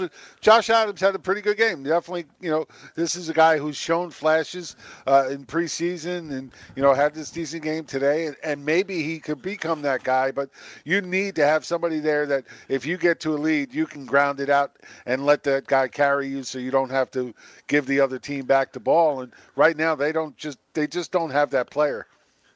Peyton Barber today, 19 carries for 85 yards and a touchdown. This was Peyton Barber's second double figure performance in his last three games. He's got 80 yard games in two of his last three. He's got Carolina and Washington up next uh, on the matchup chart, but. Uh, I still have any confidence in starting Peyton Barber. I actually started Trenton Cannon over him today in one league. I, I just look at Peyton Barber and I, I say to myself, I can't click active. Yeah, no, I'm with you. And, you know, one of the things I didn't get to before you came on, I was talking about some of the players that got hurt today. Uh, his his backfield partner, for want of a better word, Ronald Jones, did leave the game today with a hamstring injury. So you know, not not that that's a big deal for fantasy owners, except for Chris Ventra. Everybody else has pretty much been you know off the Ronald Jones wagon, but. Uh, the, the injury doesn't help. Should help Barber if he can stay healthy. Remember, he was in you know on the questionable list pretty much all week. We weren't sure what he was going to do either. So you know, it, these guys that man, it's so hard to trust them when they're on the injury you know list all week. Don't in, don't get full practices and then start. You just don't know what side of the ball they're going to be on. Jalen Richard with eight carrot catches for 50 yards today, and uh, two catches for 14 yards. Doug Martin was the leading rusher today for the uh, for the Oakland Raiders, and uh, he actually didn't look too bad carrying the ball. Uh, you know, although this team was was actually throwing the ball a lot, as uh, as we pointed out. But uh, you know, but Doug Martin today, uh, he had 13 carries for 72 yards. But you got to be careful with Doug Martin, as we've seen in the past. You know, just when you start to think you can depend on him, he'll give you like uh, five carries for 10 yards. Yeah, he, he is going to be. Look, even with Marshawn Lynch, Marshawn Lynch at the beginning of the year was touchdown dependent, but he was getting the touchdowns. So you know that's what we're going to need. Out he had some good numbers games. Rush. Uh, he had some good rushing yardage games. I, am not saying he didn't. I'm saying, but he was touchdown dependent for the most part. Most of those games, he got to double digits because he scored. Uh, that's what we're going to need from Martin. There's not going to be a lot of games. I expect him to go over 100 yards. So if he doesn't go over 100 yards, he's not going to catch a lot of passes with Richard there. He needs to score. Well, good luck with that. Yeah. Yeah. Uh, exactly. Devontae, Devontae Booker nine ca- ca- nine uh, rushes for 78 yards, four catches for 23 yards. Can he be productive if Royce uh, Royce Freeman continues to sit out? Uh, look, I think he's going to get enough work like this. I ex- expected more from him out of the passing game, uh, and yet he turns nine carries into 78 yards and saved my DFS lineup in, in one of my uh, in one of my 50-50s today. I, well, that's all that matters. Yeah. It does. That's all that matters. It's all that matters. Uh, you know, sometimes you just got to take a risk on these guys and hope they pay off. And luckily, he paid off for me. And you know, I look. He, he's got some talent in the passing game. I don't expect his rushing numbers to be that good probably ever again. Uh, but I do expect him to be involved in the passing game as long as Freeman is out. Uh, speaking of touchdown dependent, uh, Jordan Howard had his most rushing yards since the season opener with 81, and he scored for the second consecutive week. But right now, Jordan Howard, the way he's been playing this year, strikes me more as an RB4 than anything. Well, again, as we get into these heavy bye weeks, and you know he gets into that you know RB three flex range with so many teams out on bye, especially weeks nine and eleven when six teams are out. So you know he, he's he's getting more touches. At least we saw the 22 carries from him today, and that was a little bit expected because of the heavy wind. We expected a little bit more of a running game, and that's what we got out of him. Not the greatest yards per carry, but you know he got you 81 yards and a touchdown, got you into those double digits, and that's what we needed him to do. David Johnson with 100 yards exactly from scrimmage, four catches. You know, it wasn't a terrible day, but you know, he has been in double figures in his last uh, six straight games now. but we were expecting more maybe with with Byron Leftwich as at uh, you know as offensive coordinator, but maybe Leftwich needs to play quarterback. Uh, look, David Johnson has not been. He's playing like an RB two, but you drafted him as a top three or four pick in a lot of cases, so the results still weren't there today. No, absolutely not. I, I, did expect a lot more from him today. You know, luckily he got you to 14 points in the PPR league, but it wasn't very pretty, uh, and it really took the entire game to even get there. I did expect more, but the you know the the positive note is, you know, the one thing we did see is that Leftwich was moving him around, had him, you know, flanked out wide a few times, had him in the slot a few times, you know, so that should come to fruition as we move forward. Just didn't happen in the first week, and a lot of it's going to have to ride on Josh Rosen's shoulders. He's, you know, got to get more productive as a passer. Evan Engram today with five catches for 25 yards and a touchdown, a garbage time touchdown. Uh, but hey, it still counts in fantasy. But the thing with Engram is he only has 41 receiving yards in his last two games. No, no. What's even worse is man dropped three passes right in his hands today. Um, at one point, I tweeted out, you know, uh, what happened here? He forgot how to catch while he was hurt. Uh, you know, just I mean, literally dropped three passes, one right through his hands. That would have been a beautiful first down. Uh, just no rhyme or reason. Not something we expect from Evan Engram. Not something he did much of last year. Uh, well, at least he did some in the beginning year, not at the end. Uh, you know, I man, he's got to turn that around. It, his numbers would have been so much nicer with those those passes if he had caught, caught them. He needs to get on top of that. Ed Dickson today playing his first game as a Seahawk two catches for 54 yards and a touchdown. We've sort of tight end become somewhat relevant in the Seattle passing game early in the season with Will Dissly. Uh, you know, in the past, Dickson, we've talked about him, and then he hasn't produced. He on, on a third one, he had a 43 yard uh, you know catch and run, and then he had the 11 yard touchdown reception. Of maybe somebody consider for as a bye week replacement. Absolutely. I, I, actually told a couple of people to start him today, uh, just that because they were so desperate at the position, um, and it worked out for him. You know, look, Russell Wilson likes to throw to his tight end. Dickson has always been very up and down as a receiving tight end. Can we trust him each and every week? I don't think he can. But, you know, when we get to those bye weeks, if you're desperate, he becomes a viable play. Certainly. Uh, Anthony Miller today, we talked about him as a nifty play. Uh, did score a touchdown, but only three catches for 37 yards.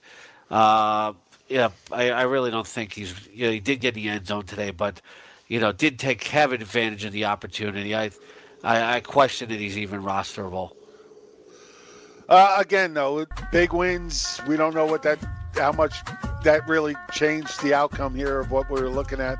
Uh, at least he got you in the end zone. If you had to play him, yeah. he got you there. But he hasn't really done anything all year, so I agree. I think he's rosterable. All right, uh, we'll talk about who else is rosterable. Uh, is a certain Eagles wide receiver roster rosterable next on the Fantasy Football Rewind.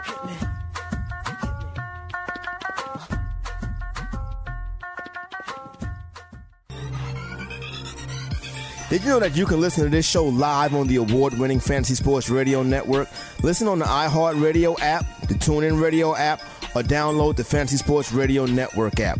The Fantasy Sports Radio Network is the only totally free 24 7, 365 fantasy sports network of its kind without a subscription. Check out YouTube Live on the Fantasy Sports Network YouTube page and participate in the programming there, where you can ask questions, discuss the topics with other fantasy enthusiasts, or tell everyone that you disagree. Call into your favorite show and ask your question. The number is 844 84 FNTSY. That's 844 843 6879. The Fantasy Sports Radio Network, your free fantasy source 24 hours a day.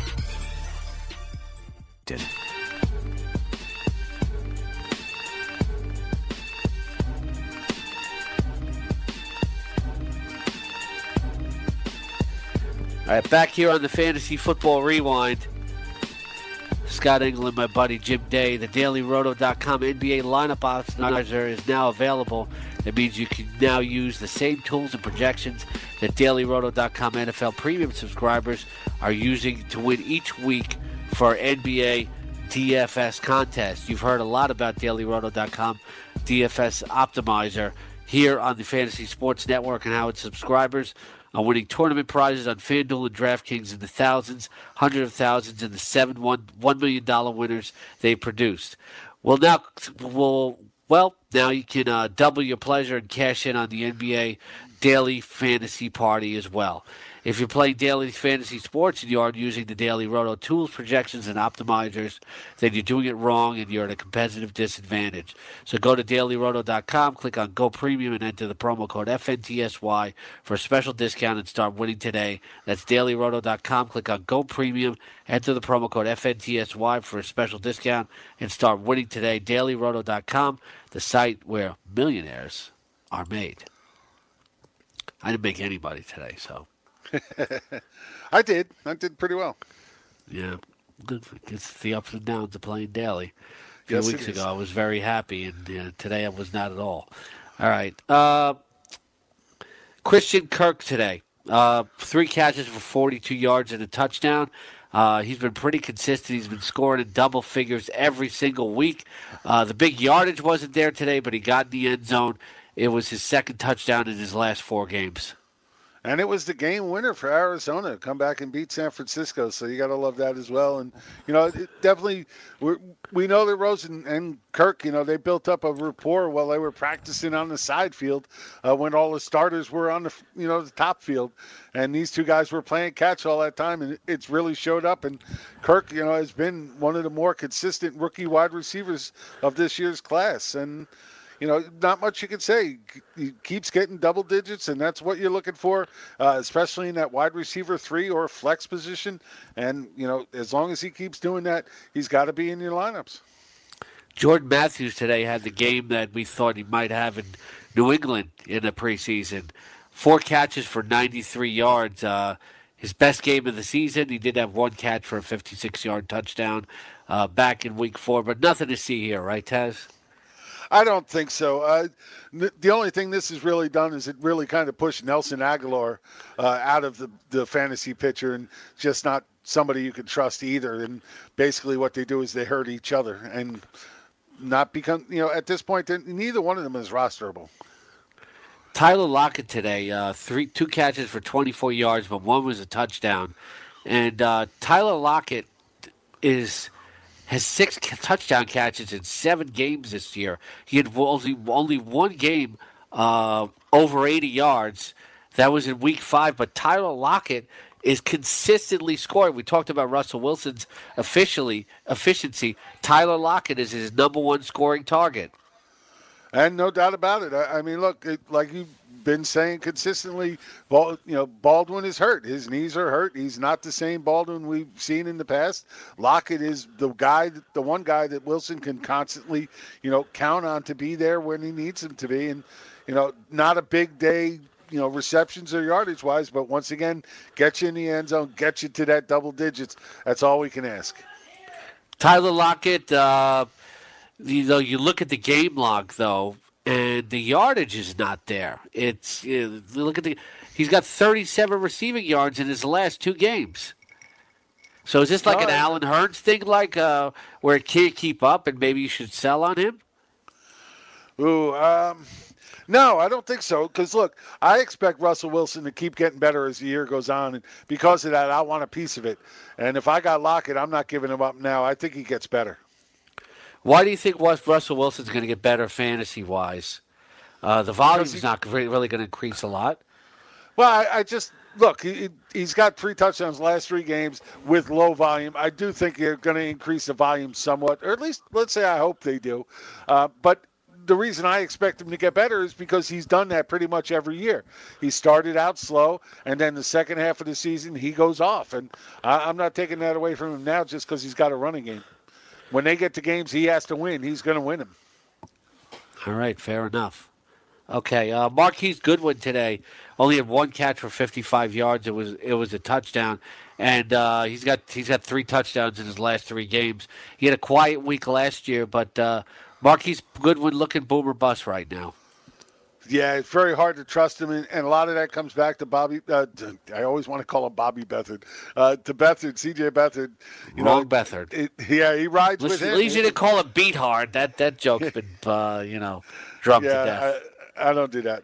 Um, you know, it, it's just that you know he start when Beathard came in. You know, first few games he was pretty damn consistent, putting up good fantasy numbers, getting his wide receivers involved. Since then, he has really fallen off the cliff, and with him, he's taken all his receivers with him. Pretty much. Uh, you know, he he was looking good a few weeks ago. Yeah, it really was. He was very consistent, uh, putting up you know over 20 fantasy points those first few games, uh, doing it well, and just since then it just hasn't come together. All right, uh, interesting. Marquez Valdes Scantling, uh, two catches for 45 yards and a touchdown. Uh, Valdes Scantling has scored two of his last three games right now, you know, with Cobb staying healthy, we heard absolutely nothing from Amar, Ger- Geronimo Allison today, which was a big surprise and a disappointment. Is Valdes Scantling still going to be in the mix of it too much of a dice roll? I think it's going to be a dice roll, but at this point, if it's going to go like this, I think it's going to be a dice roll for anybody not named Davante Adams. Yeah, pretty much. It's and then we heard nothing from Geronimo Allison. It's like this. did somebody ask me today? Is he is he on the field? Is he playing? And yeah. uh, I said, yeah. I just saw him, you know, block. Yeah, it just uh, I expected more. Look, every other game that Allison started, he was double digits. First one he didn't. Uh, like you said, he just wasn't involved in this at all. We even saw uh, Equanimeous St. Brown get involved more than he did. So yeah, it's. I think it's going to be touch and go going forward. It's going to be whoever's there and whoever Rodgers can throw to, he's going to throw to. I, I just don't know if we can count on a lot of these guys outside of Adams. Golden Tate in his revenge game today, seven catches for 50 yards. He got 12 PPR points, but they were killing Golden Tate today. Put very physical coverage on him. Golden Tate is the type of guy that can handle it. But there was one point, two tacklers were taking him down, and he was like waving to the refs uh, to throw the flag while they were dragging him down. I, I, didn't see that play. I, I don't. Uh, yeah. Look, yeah, you, you Hey, Seattle's defense came to play today, and they weren't really brooking any uh, any objections to that.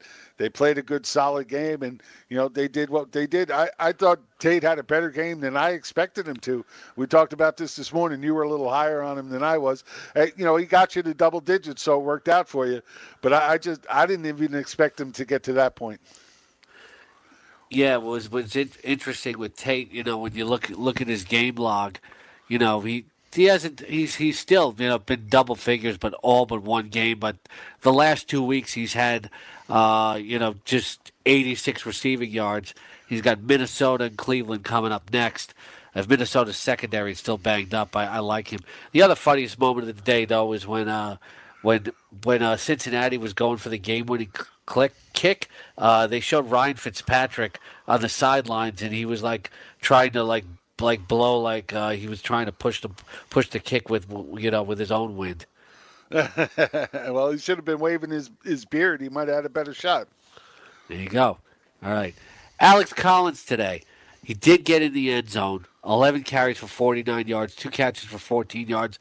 Lost a fumble, but this today this one really wasn't on him. It's just it was a blown assignment, and all of a sudden the defenders were right in the backfield on him, you know, and absolutely crushed him. But uh, Alex Collins almost beautiful, before he got the ball.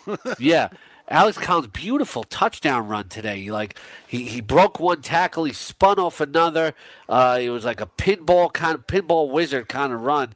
But then, you know, they just don't hand him the ball enough consistently. You know, I guess people complain about Kerryon Johnson. I'd like to see Alex Collins get the ball more, but it's just not going to happen. And he's going to continue to be touchdown dependent. You know, he did get a touchdown today, and he's got three in his last three games. And you're right. And, you know, we're seeing him actually start to run with the confidence we saw at the end of last year again. So that, you know, that bodes well for him going forward. But you're right, 11 touches. You know, very hard for any running back to get into any kind of a, you know, a mood or, or, or a swing going in their game if they're only touching the ball 11 times. It, it just doesn't happen. You, you, need to feed the. They did the fall behind today too. Yeah. But but I, I get that, but you know, still at that point, it, there were times when they were still in this game and he still wasn't touching the ball enough, and they they really need to work on that. yeah, he's in his last five games. He's only uh, gone above 13 carries once. Yeah, really, and that's just ridiculous. Yeah, it is. Robert Woods with a little bit of a disappointing day today. Five catches for 70 yards, uh, but you know, pay if look if 12 PPR points is the floor, I'll be okay with it though. But he was a very popular daily play today. Yes, he was. Uh, you know, a lot of people were on top of him, and you know, rightly so. It, it, looked like a great matchup for him. He looked like he, you know, again with Cooper Kupp out, he, would really be that go-to guy there. We haven't been seeing Cooks put up the major numbers he was earlier in the season. You know, he's been fairly consistent fantasy wise, but not putting up huge numbers. Woods has been doing a lot of the damage, you know, and then it just didn't work out that way. Josh Reynolds with the two touchdowns just really hurt his top floor. Jarvis Landry, one of those unusual receiving lines uh, that we saw from like Nelson Agholor earlier in the season and Stefon Diggs recently. Uh, you know, until week eight, you know, when he when uh, when things started to get better for him. But uh, eight catches for 39 yards. I think we expected better against the Steelers. But sometimes, you know, this is an NFL trend. Uh, you know, you look at Landry and earlier this season against against uh, against the, Steelers in the opener, seven catches for 106 yards. So sometimes, you know, when a team play faces a guy for a second time in a divisional game, they say, "Look, he really burned us last time. We can't let that happen this time out." Well, and you know they're they're watching the same trends we are. You know, defensive coordinators are watching what we're watching, and you know, right now Landry is in the passing game, basically their main threat, of course, uh, but really up until today was their only threat because Callaway wasn't doing anything. And you know you're always going to take try and take that threat out of the game. And Pittsburgh's defense played a good game today. You know they, they've been giving it up to quarterbacks and wide receivers all year, but they really shut down Baker Mayfield a ton today. Brandin Cooks three catches for 74 yards. Here's something interesting. Where did this come from? Dontrelle Inman was the best wide receiver yeah. uh, today for the Indianapolis Colts, and uh, it, it, a little stunning. Uh, six catches for 52 yards. You know, one of one of them, uh, you know, actually bounced off a helmet and into his hands. Uh, we didn't see what this is coming from. Inman is like out snapped and out rep Chester Rogers the last two weeks, but you know, to me, this is his ceiling. I remember when he came a little bit of a hot thing in uh, when he was playing for San Diego, and the numbers were pretty much disappointing. Look, Andrew Luck's going to throw the ball a lot, but you know they they, they got a, they got a lot of uh, mediocre guys.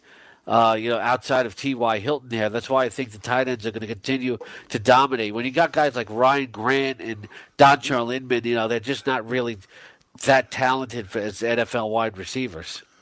Totally agree. To, you know, that's why you know even in preseason we were all touting the fact that we expected him to run both tight ends uh, because the tight ends were so much more talented than most of the receivers they have on the team. And I'm with you. I, I still expect both Doyle and Ebron to continue to produce all year. Yeah, I I wouldn't waste a waiver pickup on Dontrelle Inman. I don't know about you. No, no, definitely yeah. not. Like you said, I remember the days when he was in, in San Diego and everybody was rushing to get him, and then the next uh, four weeks in a row he put up less than seven total points fantasy wise. All right, are we are we done with this uh, Jordan Reed thing? Uh, seven catches, yes, but 38 receiving yards.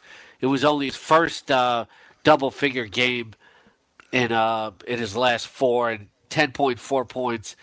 Uh, we already heard that the Giants give up a lot of yardage, but not a lot of touchdowns to opposing tight ends. Just Jordan Reed right now is just like, at best, he's a mid-range tight end too. At best. Yeah, he's just not rosterable at this point. Uh, for whatever reason, him and Alex Smith don't seem to be on the same page often enough to do any damage. And you know, it, it's it's just strange because every other year it's every time he's on the field he's he's a great player. It's just he's not on the field often enough. Now he's on the field and he's not producing. Uh, it just goes to show you this game while it may look one way on paper doesn't play that way. All right uh, Courtland Sutton today three catches for 78 yards and certainly outproduced Demaryius Thomas who we hear rumors about heading to the trade deadline uh, then it gets it gets openly denied by the Broncos. But you know, really nice catch today, one where he high pointed the ball as well. Uh, Courtland Sutton, I really believe the Broncos, uh, you know, want to get him on the field more. And uh, either one of two things is going to happen. He may overtake Demaryius Thomas as the number two wide receiver, or uh, you know maybe they just ship him out of town. Period. Well, Demaryius Thomas, not Sutton, uh, and you're right. I, I, agree with that. There's definitely a possibility of that. Look, this this is Sutton's third catch of at least 40 yards in his last five games. Um, so he's a big play guy. He's getting them. They need big play guys. Uh, Demaryius Thomas has not been a big play guy for them. I wouldn't be surprised at all if they move on from Demaryius Thomas, trade him by Tuesday, and then look for Courtland Sutton and DaeSean Hamilton to take over that number two and number three role. Yeah, I, I was saying uh, in the preseason, I thought Thomas was going to be, yeah, just going to continue to slide more. Uh, you know, the best years are definitely behind him. It sure looks that way to me every time I watch him play. I mean, he still makes a few plays, a few nice catches here or there, but for the most part, it, it just doesn't look like the same Demaryius Thomas at all. Doesn't seem to create the same separation he did in the past. Yeah, that's, that that's for sure. All right, uh, let let's uh, move on to George Kittle. Five catches for 57 yards.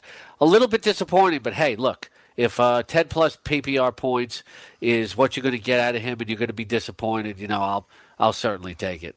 You know, that, yeah, that's right. his floor. It, it, that's his floor, and you got to love a, a, floor of ten points with a, you know, a tight end because a floor of ten points in the tight end still means he's a tight end one each and every week.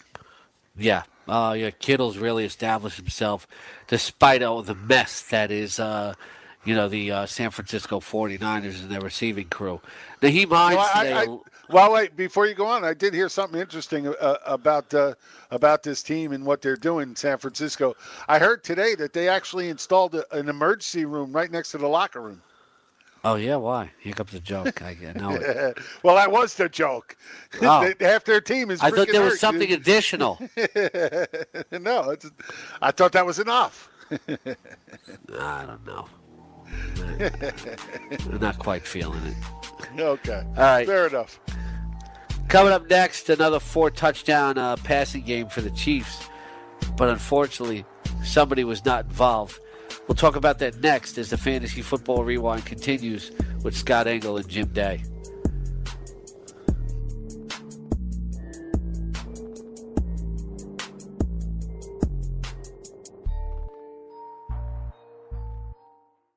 From the NFL to the NBA, DailyRoto.com is the place to win millions in daily fantasy. You can get the best DFS NFL coverage all season long for a price of $129.99 or dominate the entire daily fantasy sports realm with the Elite Package at $59.99 per month. If you use the promo code FNTSY, you get 10% off your Daily Roto package. Go to DailyRoto.com, pick your NFL or Elite Package, enter promo code FNTSY, and you'll be on your way to becoming the next Daily Roto millionaire.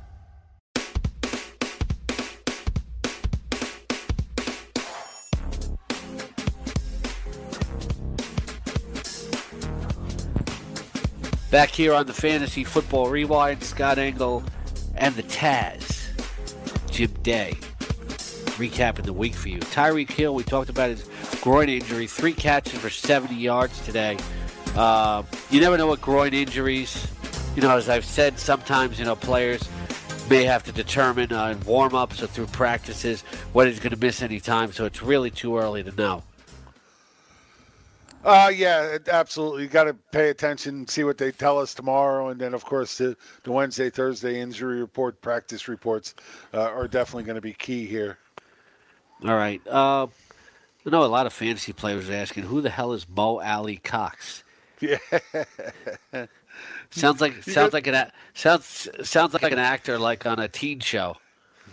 Yeah, it really does. Yeah, yeah, definitely. right. I could see him on, on you know, Glee tonight, starring Mo Alie-Cox. Yeah, exactly. Yeah. um, it, it, yeah. Again, he caught a touchdown. Another in, another Indianapolis tight end who catches a tight, touchdown. Three tight ends on the Indianapolis scored a touchdown. Just goes to show you what we were talking about just a few minutes ago. Their wide receivers outside of Hilton are so bad that they keep getting the ball to the other tight ends. It doesn't matter who they are. Yeah, that's right. I can hear this. The, I can hear the conversation at, at, home, right, New Jersey. and say, "Who the hell is Mo Alie-Cox? I need Eric Ebron to, to catch a touchdown pass." Oh my God, who the hell is Mo Alie-Cox? Is he cute? oh, nice. Yeah, yeah. Uh, I'm not touching that one. yeah. Nick Chubb. Send all your ca- send all your angry emails to uh, Scott the King Engel. at fantasytaz.com. Uh, Nick Nick Chubb, 18 carries for 65 yards and uh, two touch, two two rushes, um, two catches for 10 yards. Uh, you know, just got below 10 points, but uh, you know, this was a tough matchup, and he's got Kansas City and Atlanta coming up. yeah, absolutely. Schedule's going to like- ease up for him. Yeah, I, and didn't like him today. Pittsburgh's run defense has been very good all season long, and Chubb, you know, without really being involved in that passing game. Although we didn't see anything from Duke Johnson again, you know, it, ah, it just doesn't make any sense to me.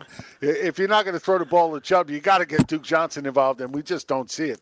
Oh, come on. That ship sailed five weeks ago at least. All right. Uh, Donte Moncrief with four catches for 54 yards. It was his first, uh, you know, Donte Moncrief does have three uh, double-figure receiving games in his in his last uh, in his last five. He does have one zero. Uh, if you're going to look at maybe to one Jacksonville wide receiver, he's it. Well, yeah, he's, he's definitely you know he's the most targeted. He, he's you know been the most successful, uh, most consistent. Hard to say that, but has been the most consistent of them.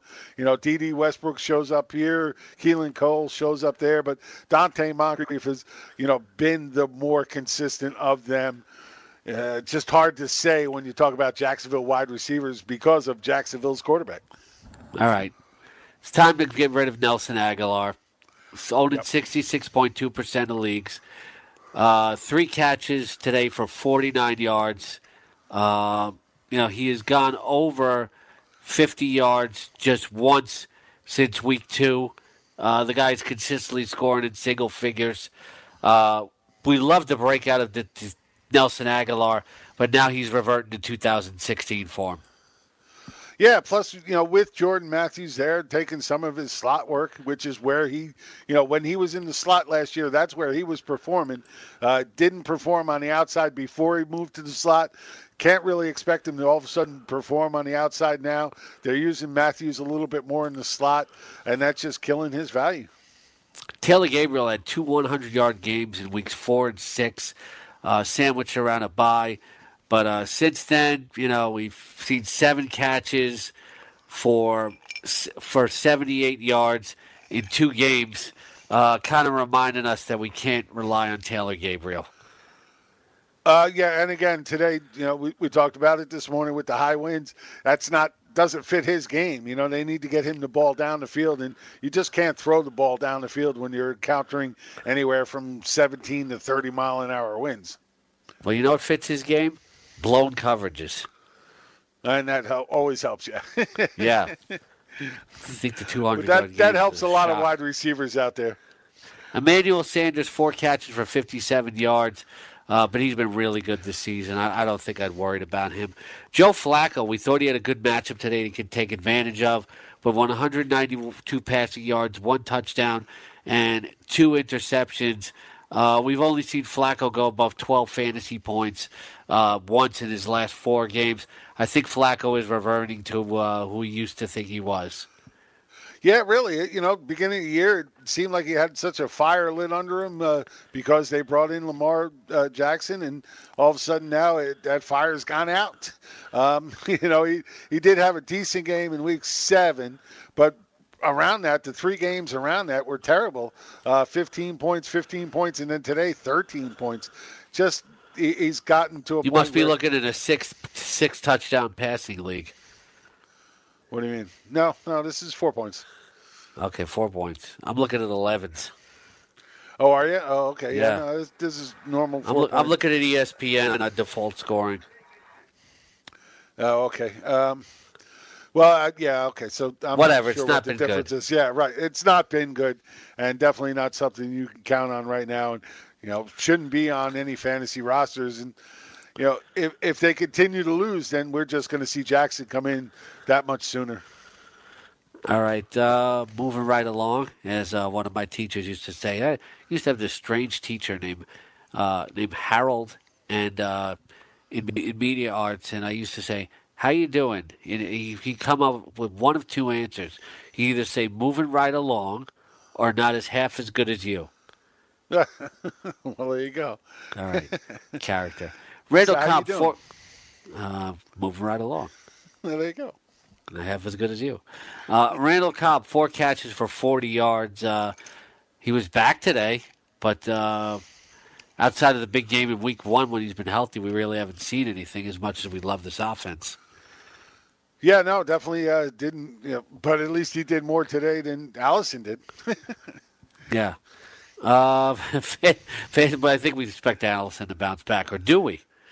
I, I do. I, I really do. It, I have to think this was an aberration. But again, you know, they could be wanting to see these rookies and, and see, you know, what they could do. Uh, you know, there was a lot of talk early in the season that, that Cobb could be could have been traded. There's still a chance he could still be traded by Tuesday. All right, uh, Vance McDonald, three catches for 47 yards.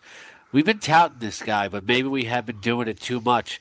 He hasn't he hasn't hit double figures in three in PPR in three of his last four games. He had the big game against Tampa Bay. Uh, he had a pretty good game against Cincinnati, but maybe we've been overrating Vance McDonald lately. Uh, yeah, uh, man, it, it's so hard to get behind this guy. You know, you always got Jesse James there who could steal a, a you know few targets here and there, and just enough to to put a little kibosh on Vance McDonald being the guy. And uh, so far, it's been enough to keep Vance McDonald out of you know being a tight end one. Alshon Jeffery, disappointing day, four catches for 35 yards. Uh, this is what some people were fearing because of the matchup with Jalen Ramsey. Uh, yeah, not much you could say. I, I expect Jeffery to bounce back as well. Uh, you know, they they bracket covered him a lot. I mean, they did have Ramsey on him a lot, but they always seem to have a safety around him as well. Um, you know, it's just it, it you're going to hit games like that. You're going to hit stretches like that, and it's just going to happen. I expect him to bounce back. He's too good And now, and to. now for the big blue commentary, we go to uh, Jim Day. Uh, four catches for 34 yards for Sterling Shepard today. Uh, he's he's coming off of a big game, but he has single digit performances in two of his last three in PPR formats.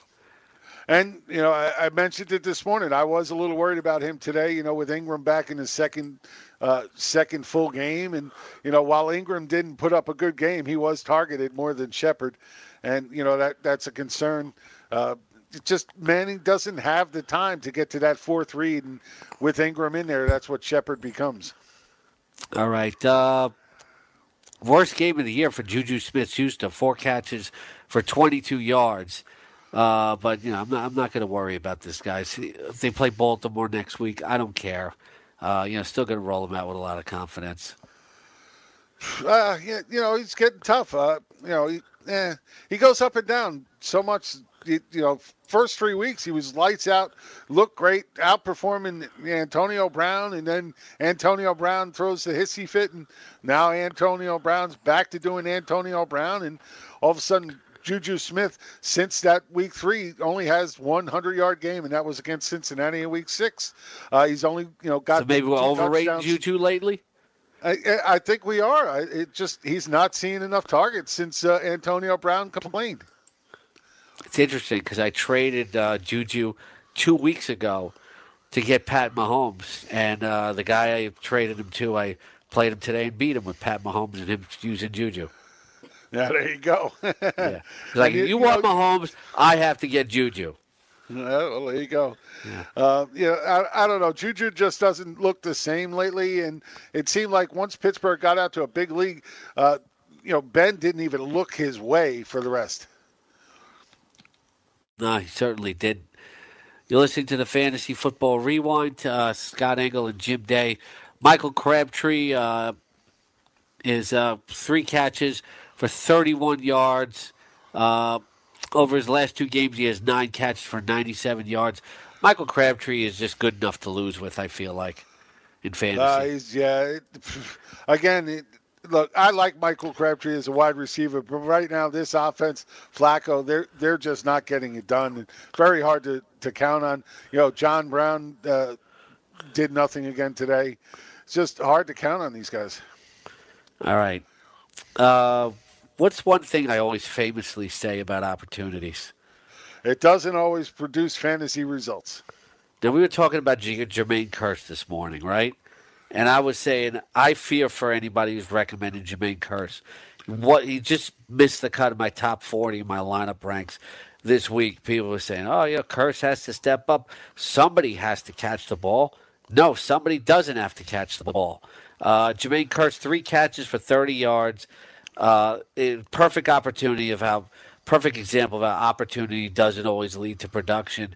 You know, there were a lot of people boosting Kearse last week. I was one of them because he had played well at times last year when forced into the role, but that was with Josh McCown at quarterback. You know, now uh, Sam Darnold doesn't sling the ball all around the yard like like McCown does, and they don't have the same rapport. You know, I think we could stop doing this with Jermaine Kearse now.